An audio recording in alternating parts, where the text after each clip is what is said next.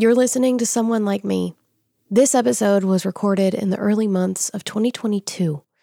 We had just purchased our new Survivor Restoration Campus, and the conversations you hear in this third season will refer to this campus as well as our former name, End Slavery Tennessee.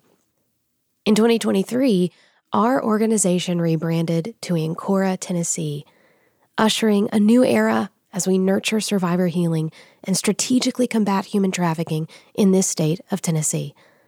Now, without further ado, we present Season three of Someone Like Me. Please enjoy.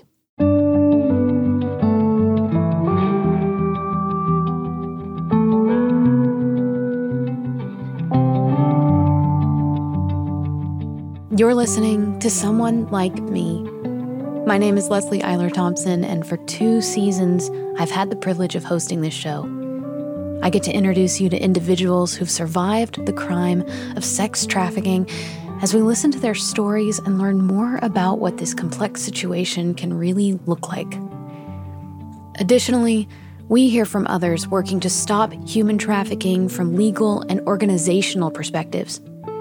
We want to share what we've learned so far about effective ways to represent and serve together with our community. All of this is to communicate that there is hope for survivors we serve now and those who will serve in the future. We will do this work until human trafficking no longer exists. So, this third season is kicking off with a huge announcement. A new beginning with a brand new name, a new campus, and a new capacity to serve. So here it is. End Slavery Tennessee, the organization behind this podcast, has changed their name to, drum roll please, Ancora Tennessee. On this episode of the podcast, the first of a brand new season, we get to learn why. There are many incredible stories about how this new name and brand came to be, and you'll get to hear some of them in this episode. If you've ever wondered how a company gets its name or logo, or how the work an organization does is represented in design, you're going to be fascinated by this conversation and encouraged that Ancora Tennessee is survivor-focused and trauma-informed in every facet of what they do. The guests on today's episode were very close to the whole process. We have Caitlin Reed, Ancora Tennessee's Senior Communications and Events Specialist, and Nathan Riches from Riches Consulting. They joined myself and our executive producer, Stacey Elliott, for a conversation about the intricate and intentional process of renaming an organization, working to nurture survivor healing, and strategically combat human trafficking in Tennessee. So welcome back to Someone Like Me.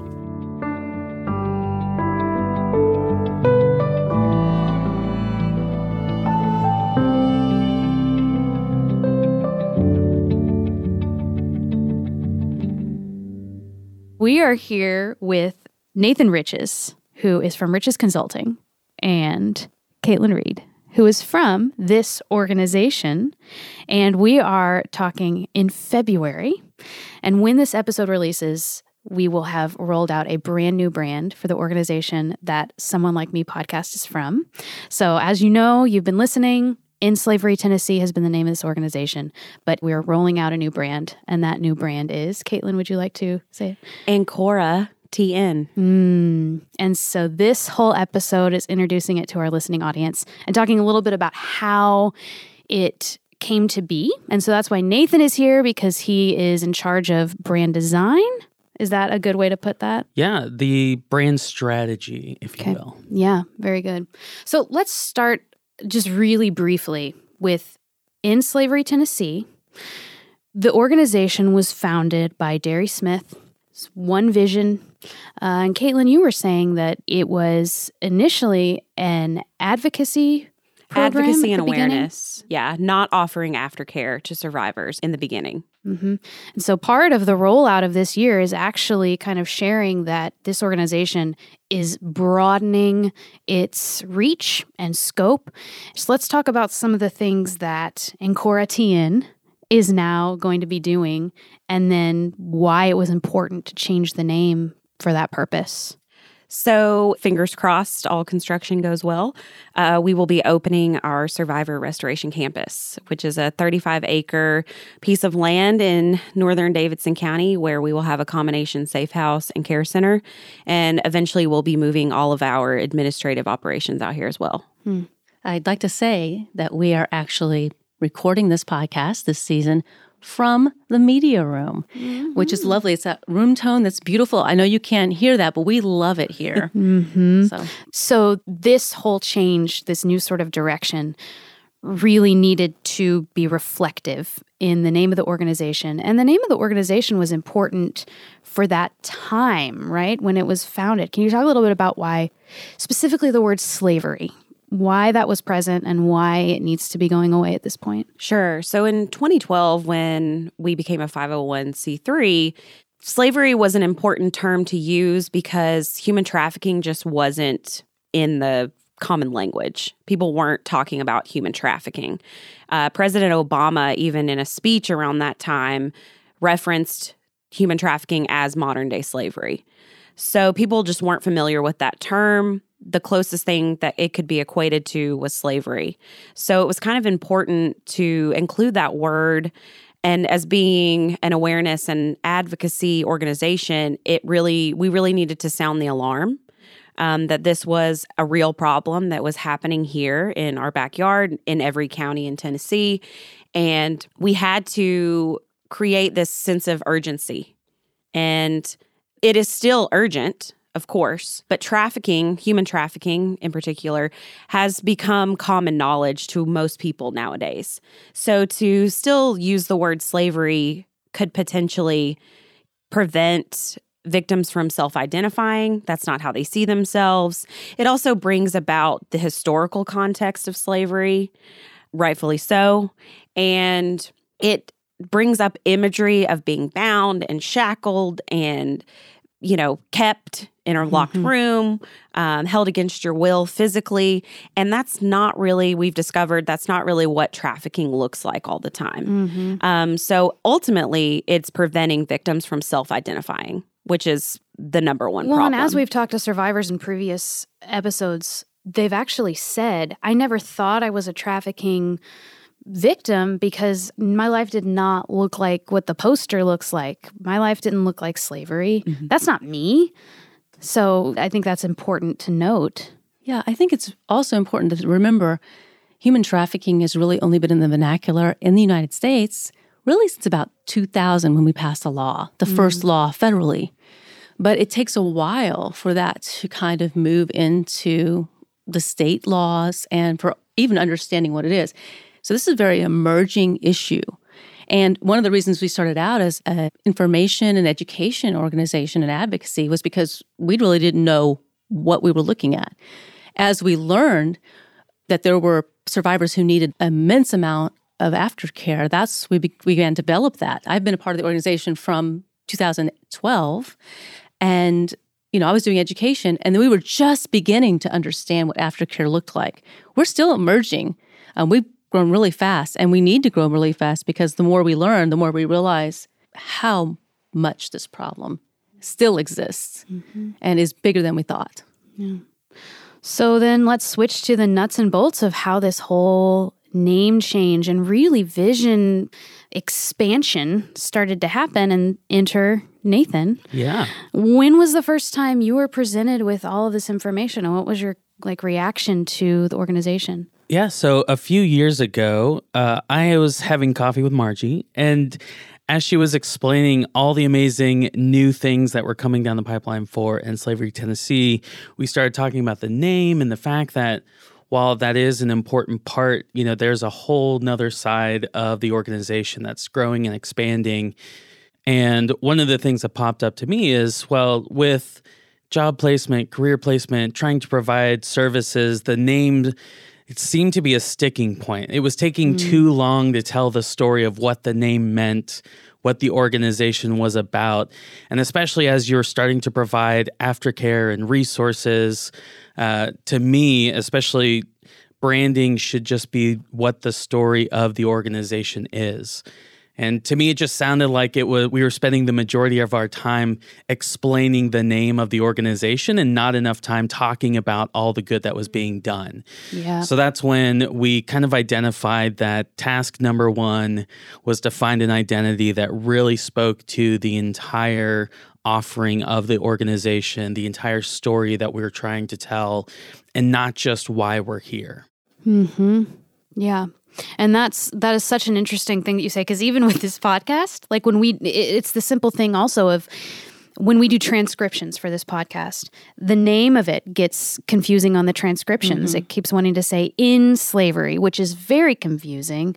And very much the opposite of what we're trying to Precisely. do. Precisely. Precisely. So, okay, we don't need to go into what a whole brand redesign looks like, but you spent a lot of time with the staff getting a bigger picture of what goes on. Mm-hmm. How did you begin to get a handle on what all is being offered within this organization? In any project where you're renaming, rebranding, the first step is to really understand what's going on. And even for uh, an organization, even for a group of people, just getting in the room all together and just listing out all that we do, all that we're about, all that we accomplish. And so we spent an entire day together just writing down on paper all the resources that are provided, all the different ways that that they're supporting the survivors, all the different things that are accomplished. And there were even some surprises in the room with each other of like, oh, I didn't know we did that. Oh, you know, it's been a while since we talked about that. So part of it was just getting everyone on the same page of who are we, what do we do? And then we started just five hundred sticky notes on a wall. Of, literally five hundred? Uh, literally, literally, the number was closer to like three fifty, uh, three seventy-five. Did you just have to keep sending people out to get more packets of I, Post-it notes? I come well he prepared. Was, he I've was done well this. Prepared. I've okay. done this exercise a few times. So I had awesome. we had a ton of sticky notes, and and the activity is just what are the words and phrases and ideas that capture all that we do. And so it's a very difficult task to do because your brain kind of gets stuck. And so it's it's just a way of throwing it up on the wall and seeing what sticks, literally. literally. Yeah. I have to say, regardless of how that worked with creating the new brand, that was a wonderful exercise for our whole staff, direct service included, because they get so micro, and mm. they'll say this too, they get so micro about what they're doing and feel like they're not making any change or any forward progress.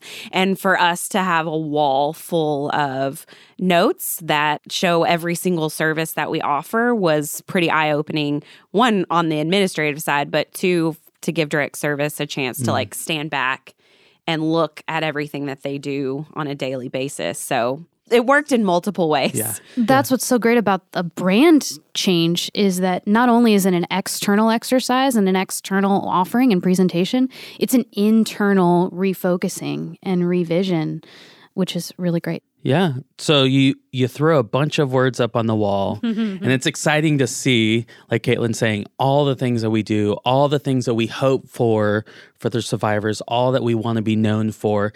And you start grouping it together. And what ends up happening is you start seeing these patterns emerge of groups of sticky notes that all tend to to say the same thing, have the same idea. And so this brought about uh, about ten to fifteen different ideas. Um, and so then we went to the hard work of exploring those ideas. And you would think that coming up with a great name or a great word is easy. It is not. Um, we Friends, fa- we tell you it is not. it, it is not. Uh, we came up with several fantastic words. And then when you go to search online for them or search if there's another organization with that name, there's a lot of fantastic words that just cannot be used. And so uh, we went through about fifteen to twenty different revisions, explored some different ideas, but there were three that kind of rose to the top. Is one of being about security, of being kind of a place for stability. Two was the resource providing, the resource gathering. So the idea that we're an organization that provides, that gives people an opportunity and the tools that they need to change their life. And then three was the idea of growth. And uh, a lot of plant life, uh, a lot of idea of spring and blossoming and growing and breaking from the ground. And so all of those kind of ideas started swirling around, and, and we had to explore different ways of expressing those ideas. And so it took several months, but uh, we finally ended up actually just combining all three into Ancora T N. And which is so amazing. Um, if you see the logo, you'll actually see a bit of an anchor in there for the stability. Uh, you'll see a bit of uh, greenery, leaves as in growth, and then you'll see a bit of a covering in the A acting as a greenhouse for this growth to occur. And so we just really thought that that was a fantastic way of showcasing all that goes on in this amazing organization. We've talked on this show about trauma-informed, survivor-informed, and so one of my favorite things about this new brand and this new name is that it is entirely survivor-picked. And I believe there's there's a story about three different names that were presented, and three different groups of people chose different things, but eventually it was actually the survivor group. Yeah. And I have some of their feedback. Does anybody want to tell the story of how the three different names, just briefly, like who liked what kind and who liked what kind, and then when it came to the survivors, what happened? Yeah, this is one of my all-time favorite parts of the branding experience we've had, and that is the board was presented with all three name options, and they chose uh, really, to me, the most buttoned-down mm. corporate type of... The safer uh, route. Yeah, the, the safest kind of thing. And then the staff was also given the options. And we we chose the one that was more about something familiar, but really about growth. And the other one, the one we chose, Ancora Tien, was chosen by the survivors. But we couldn't, I mean, it was the least liked from everybody else. But, you know, we did not see what the survivors saw. Um, but what I love about it, and I'll let you read some yeah. of the things that they said, but one of my favorite things about it is once the board heard and once the staff heard the survivors' take on it, we all were uh, like, oh, uh, I'm changing my mind now. Yeah. That, yeah. that all of a sudden it made sense. Yeah, so these are actually notes from a care coordinator from the actual support group. Um, and I'm just going to do some highlights here. Here's a quote. "When you're anchored in healing and growth, there's no coming back. Holding steady, there's a hint of privacy, different and unique." They loved the symbol, and everyone was already excited to get it as a tattoo, which is such a great sign. Good work to that graphic designer. Um, it reminded them of womanhood and loyalty. They've said they felt like there was no judgment in it, which again goes back to the slavery. Um, I'm sure that people would feel like some sort of judgment in that.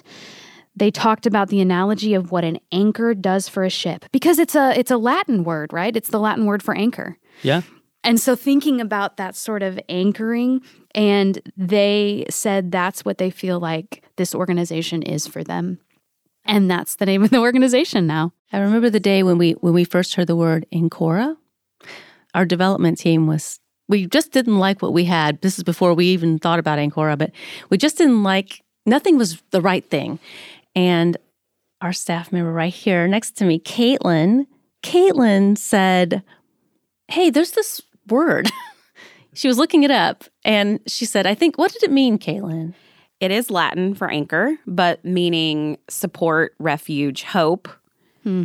And when we said those words out loud, we all were kind of like, oh, well, that's pretty much what we do. Ding, ding, ding, ding, ding. And then when yeah. they passed it over to me, I did some deeper digging, and there actually is a, not widely used, but there is a connotation of resource gathering as well with it. And so after I found that, I was like, all right, this is definitely going on the wall. Yeah. One of the things you spoke to was the idea of, of greenery and growth. And in this new brand, you're going to see a lot of, of greenery. And one of the important things is native Tennessee vegetation and plant life. Let's talk about that, because there's so yeah. much in there that I want to unpack. The first thing is just geographically, why is it important that we're using imagery of native Tennessee plants? So one of the important points of the new brand was to still identify as a Tennessee organization. So we wanted it to be super obvious that we're supporting Middle Tennessee in a high-tense situation uh, when someone is trying to get a hold of someone uh, very quickly. We want it to be obvious of who we are serving. And then also Again, all of this is about identities that people can attach themselves to and be a part of. And so we didn't want to create a brand that sounded too global, too big, too broad. It's difficult to kind of attach yourselves to an identity of something like that. And so we wanted to make sure that we still utilize Tennessee. So the imagery that you see is, is very Tennessee-based. It's a lot of the local flora and fauna, a lot of the local trees. We just think it's something that people can attach to and recognize both in the imagery and also in the logo itself. Stacey, you have a lot of feelings about this, and I want to hear you talk about why it's important to you to have native plants as a part of this entire vision. Yes, well, I love to watch birds. I'm a birder, and I became a birder when my mother had breast cancer mm. as a way to sort of give her something to do that didn't require energy, the same kind of energy. So we could look out our window and look at birds. And I, I kind of just began to appreciate it. It was a good mindfulness exercise, which I have been invited to do with survivors on this campus when we get there, and one of the iterations of our next moves. But I learned about native plants and how vital they are to the flourishing of life, and how when we provide native plants that are designed to be in the place where they're supposed to be, it invites more sustainability, it invites new life, and the restoration of the kind of life that was supposed to be. So I love that the symbolism is rich with what we want, with the people we serve. The life wasn't supposed to be what happened to them. Their trauma was not supposed to be. And if we can somehow restore that to the natural beauty of what someone was designed to live and thrive in this world, I think that's what we want to do with native plants too. We want it to be a real clear symbol. And this new campus is in is in sort of the hills, just a little bit outside of Nashville, surrounded by native Tennessee vegetation and, and plant life, which yeah. is pretty it's awesome. It's restorative. Mm-hmm. Um, even being in this environment, just being here is mm-hmm. restorative. Not just for survivors. Yes, thanks, Caitlin. Staff as well. Hey, that's a good point. It's not a fluorescent lit office building. Yep. It's very different. Mm-hmm. Mm-hmm. Which is incredibly important when you're dealing with things that are not fluorescent lit, sterile at all. Mm-hmm. Were there any plants in particular that you kind of honed in on, or, or things that you were surprised to find when you started digging into that might have had some sort of symbolism for this entire organization? Yeah, so we wanted to explore some ideas of local flowers, foliage, something that expressed growth, life. And we actually came across the Tennessee Coneflower, one of the state flowers of Tennessee, and it had such an amazing story to it. So it was actually thought to have gone extinct back in the nineteen sixties. And so they switched to a different state flower because this one was no longer found.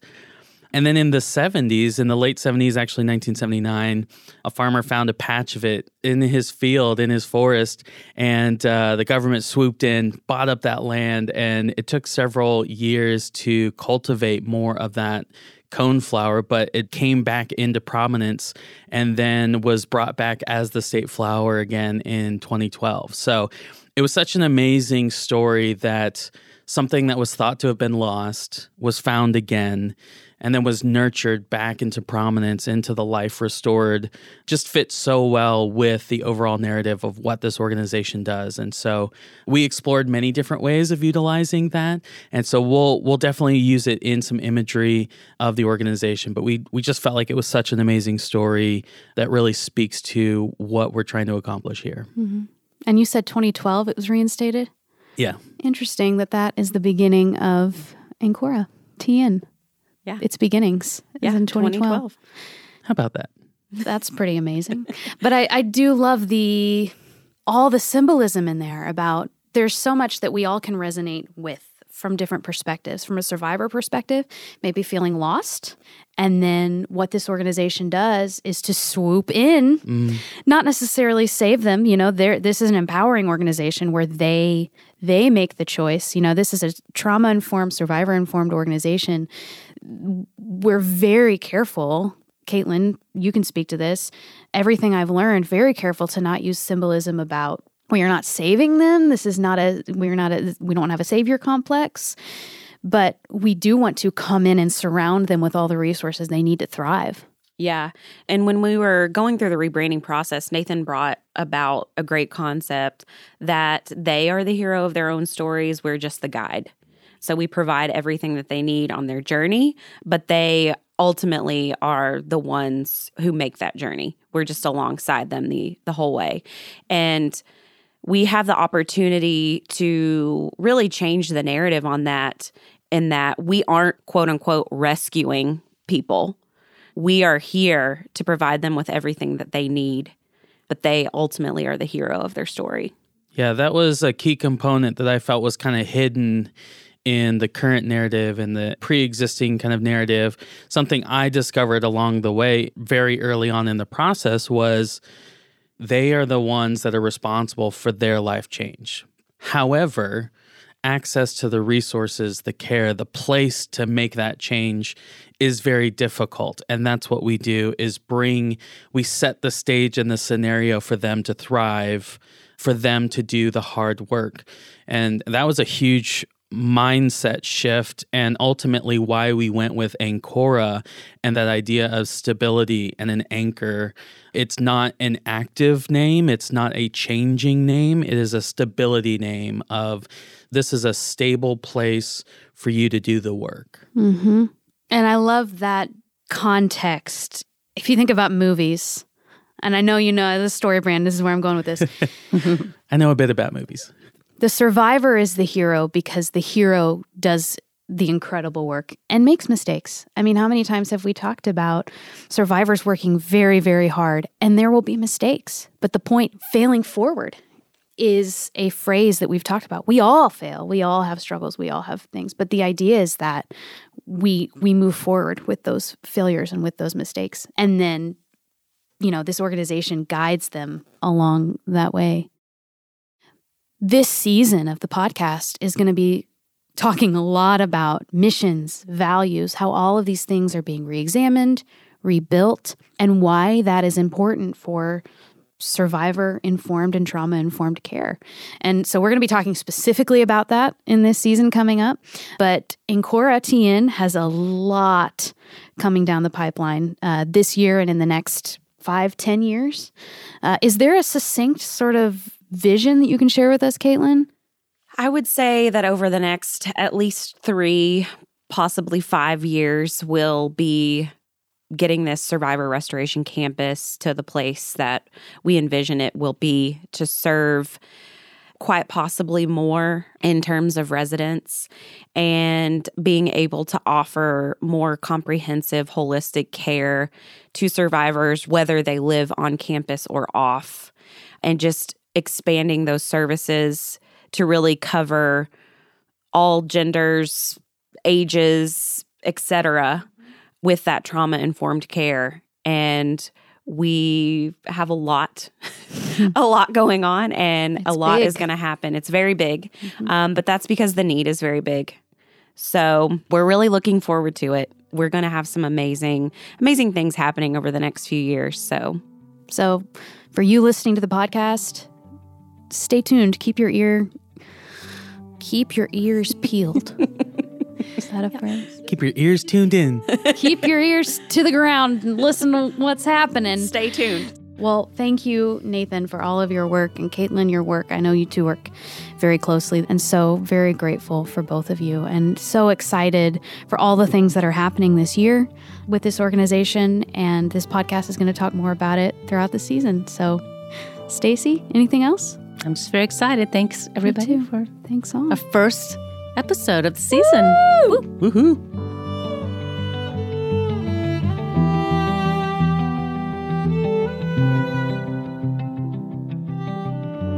We'd like to thank Junior League of Nashville for being a community awareness partner with Someone Like Me.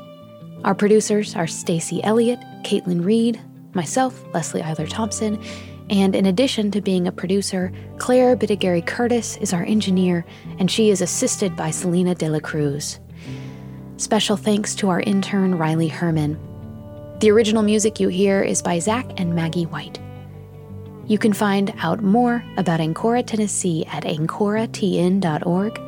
That's A N C O R A T N dot org.